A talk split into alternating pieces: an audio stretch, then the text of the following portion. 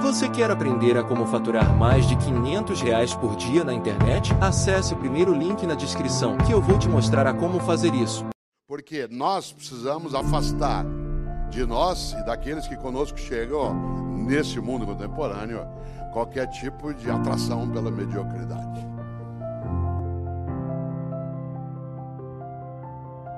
Eu nasci em Londrina, como disse, me mudei para São Paulo com a família há 52 anos. 50 anos. Em qualquer uma dessas cidades, você saía às 11 da noite do trabalho, da escola, do bar, da igreja, do clube. Você ia andando para casa sozinha ou sozinho. Você ouvia passos de outra pessoa, você dizia, graças a Deus, vem vindo outra pessoa. Sabe do que a gente tinha medo? De defunto. Gente passava longe de muros de igreja ou de cemitério. Hoje você sai às 11 da noite de casa, da escola, do bar. Se ouve passo de outra pessoa, diz: Meu Deus do céu, vem vindo outra pessoa. Em algum momento a gente se habituou e começou a achar: o que, que eu posso fazer? A vida é assim, eu faço o que eu posso. Interessante, porque essa geração que está agora com menos idade, que por exemplo hoje está fazendo vestibular aqui, ela não pode ser formada com a percepção de que a gente deva adotar a mediocridade como sendo nossa referência para algumas coisas. Isto é, deu para passar. Claro que não. E mediocridade, como eu dizia, hábito. O contrário também, que é capricho. Também é hábito. Capricho. Capricho. Ontem eu estava observando e pensando, sentado aí. Puxa vida, que falta Tarcísio Meira mostrar? O que falta Jô Soares mostrar? O que falta Natália Timber mostrar? Ah, o que, que falta?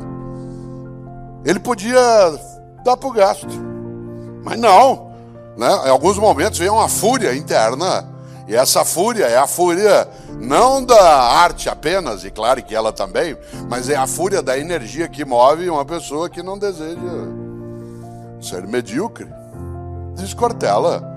Se é gerações em ebulição, o que, que mediocridade tem a ver com isso? Muito, porque nós precisamos afastar de nós e daqueles que conosco chegam nesse mundo contemporâneo qualquer tipo de atração pela mediocridade em relação a várias faces do nosso cotidiano. Eu estou dizendo isso por uma razão. Porque a gente precisa cautela para tomar conclusões apressadas em relação ao que nós temos de fazer. A principal marca e tarefa que temos de partilhar com as outras gerações que conosco convivem nessa contemporaneidade é construirmos uma trilha de propósitos em que a gente não admita a mediocridade como sendo nosso horizonte, em qualquer área, no âmbito da política, da religião, da profissão, do negócio. Claro, Afinal de contas, os caminhos são múltiplos, só que há um contributo imenso das gerações que estão chegando e há um contributo imenso das outras gerações que já estavam. Isto é, muita gente aqui tem muito mais idade, como é o meu caso, do que os jovens que entrarão na nossa sala de aula ou entram na nossa sala de aula. Há muita coisa que eu posso contribuir e o contrário também. Quando Sócrates dizia só sei que nada sei, ele não estava fingindo humildade. Ele estava querendo dizer: só sei que nada sei por inteiro, só sei que nada sei por completo, só sei que nada sei que só eu saiba, só sei que nada sei que a outra pessoa não saiba, só sei que nada sei que um dia eu não possa vir a saber.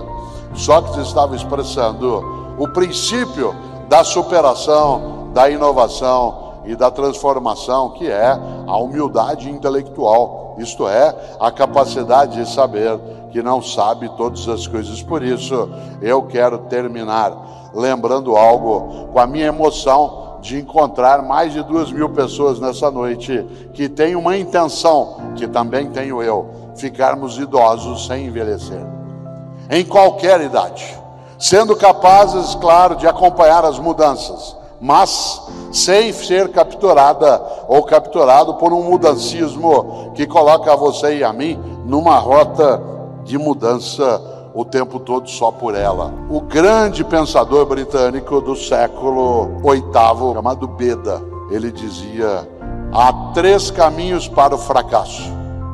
Três caminhos para o fracasso. Primeiro, não ensinar o que se sabe. Segundo, não praticar o que se ensina. E terceiro, não perguntar o que se ignora. Digo de novo: há três caminhos para o fracasso: não ensinar o que se sabe, não praticar o que se ensina e não perguntar o que se ignora. Vamos inverter nesse teu minuto final. Há três caminhos para o sucesso: é ensinar o que se sabe, isto é, generosidade mental. Segundo, praticar o que se ensina, ou seja, coerência ética. Terceiro, perguntar o que se ignora, isto é, humildade intelectual. Essas são três trilhas virtuosas para o sucesso. Exigem coragem para que a sorte possa ser aproveitada. São essas três que marcam nossa possibilidade de não envelhecermos a cabeça, a prática, a percepção. Ou seja, generosidade mental, coerência ética e humildade intelectual. Nós passamos uma boa parte do tempo cuidando do urgente e deixamos o importante de lado. Claro que o urgente tem o seu lugar. Aliás, o urgente também tem que ser lidado, mas ele não pode obscurecer o importante. Por exemplo, o que é urgente? Garantir modo de sobrevivência, mas não é a qualquer custo. O que é urgente? É você lidar com aquilo que é a tua tarefa, que aliás te dá o retorno em relação às tuas condições, mas ela não é exclusiva. Uma parte de nós, repito, se dedica e está formando novas gerações com a perspectiva do urgente, deixando de lado o importante. O que é o importante? O importante é aquilo que faz com que a vida tenha propósito. Afinal, um dia partimos. Meu avô é Ettore, italiano. Todos os dias, quando nós, os netos, acordávamos de manhã, e ele vivia no interior de São Paulo, e quando a gente lá estava e podia encontrá-lo, meu avô, todos os dias, quando a gente acordava, ele nos perguntava sempre duas coisas. Eu passei a vida perguntando isso aos meus filhos, e agora, quando posso, pergunto aos meus netos.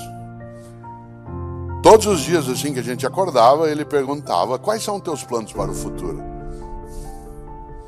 Todos os dias. Isso era irritante, porque isso nos obrigava a ter que pensar em futuro. E eu só queria aproveitar aquele momento.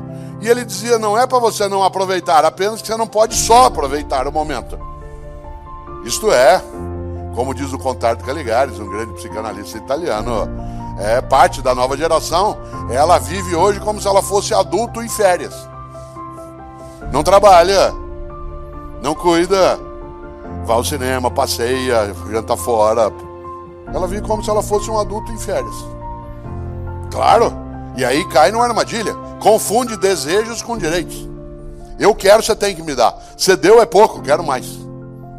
Como se você fosse apenas alguém que tem a obrigação de prover meios, condições, felicidade e exaurir a tua existência. Pais e mães, você já viu, você teve, claro, você sabe, filhos pequenos, há pais e mães hoje com crianças pequenas que passam o domingo hoje, o dia inteiro, à disposição de seus filhos, tentando fazer com que eles tenham ocupação. Usando um argumento curiosíssimo. É porque a gente precisa conviver mais. Você acha que meus pais conviviam comigo quanto tempo? Nas refeições, que foi o que a gente tirou fora, em outros momentos. No resto do tempo, a gente queria a distância de adulto. Aliás, era assim que a gente se divertia. Na ausência de adulto, e não com adulto comigo. Hoje, você vai, por exemplo, a um buffet infantil e lá existe uma figura que é necessária até, mas que é inacreditável no século XXI, chamado animador de crianças. Uma geração que precisa de animador, tendo 10 anos de idade, está com algum tipo de distúrbio. Famílias inteiras saem de casa hoje, domingo, saem de casa e vão ao restaurante comer comida caseira. E saem de casa para fazê-lo. Tem algum tipo de doença nisso. Gente, vamos comer comida caseira, vamos embora. Vai todo mundo. Sai de casa para comer comida caseira. Tem alguma perturbação psiquiátrica nessa questão. Você ri, somos nós. Ri de quem? Animador de criança, criança aos 10 anos de idade, 12, ela nem tem hormônio, ela tem demônio. É uma coisa né, de outra natureza, aquilo ferve numa outra direção. Aliás, quem é professor aqui sabe o que é demônio em vez de hormônio, né? não só no ensino médio, até na universidade, porque a gente tem uma noção hoje de adolescência estendida. Né? Parte dos pensadores entende a adolescência como sendo quase 30 anos de idade, né? e não 17 como era até pouco tempo. Já se trabalha com essa noção de uma adolescência estendida, por conta até do tempo nosso médio de vida ter sofrido também, ainda bem.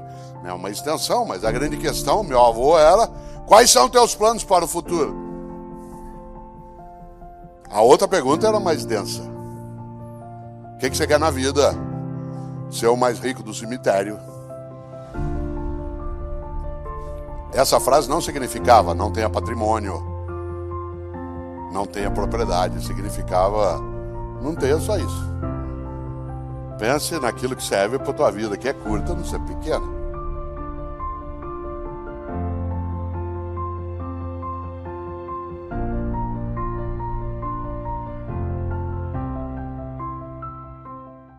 Você gostaria de viver de YouTube, fazer seu próprio horário, trabalhar de onde você quiser e principalmente gerar muita receita? Finalmente a gente lançou o Viver de YouTube, que é o único treinamento no mercado que vai te acompanhar do absoluto zero até a criação do seu canal de sucesso. Basta garantir sua vaga clicando no botão abaixo para começar seu império no YouTube, hein?